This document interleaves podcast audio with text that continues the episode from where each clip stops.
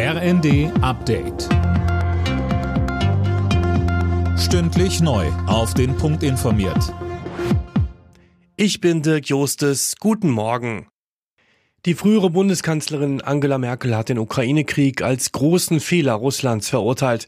Bei einer Veranstaltung in Berlin sagte die CDU-Politikerin, sie frage sich, ob der Konflikt hätte verhindert werden können.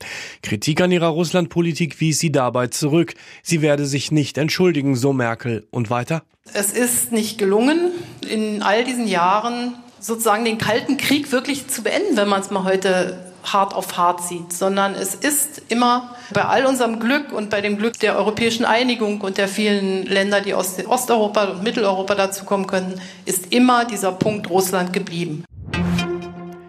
Vor dem Eintritt in Friedensverhandlungen strebt die Ukraine einen militärischen Sieg über Russland an. Das hat Präsident Zelensky gegenüber der Financial Times erklärt. Mehr von Manuel Anhut. Zelensky betonte, das kurzfristige Ziel der Ukraine sei es, die Gebiete, die Russland seit Kriegsbeginn kontrolliert, zurückzuerobern. Langfristig müssten dann auch die Halbinsel Krim und die Donbass-Region wieder unter ukrainische Kontrolle kommen, so der Präsident. Gleichzeitig forderte Zelensky erneut weitere Waffenlieferungen. Denn derzeit könne die ukrainische Armee nicht entscheidend vorrücken, ohne schwere Verluste zu erleiden.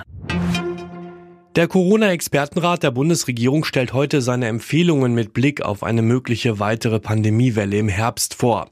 Bund und Länder hatten sich zuletzt bereits etwa darauf geeinigt, flächendeckende Schulschließungen zu vermeiden.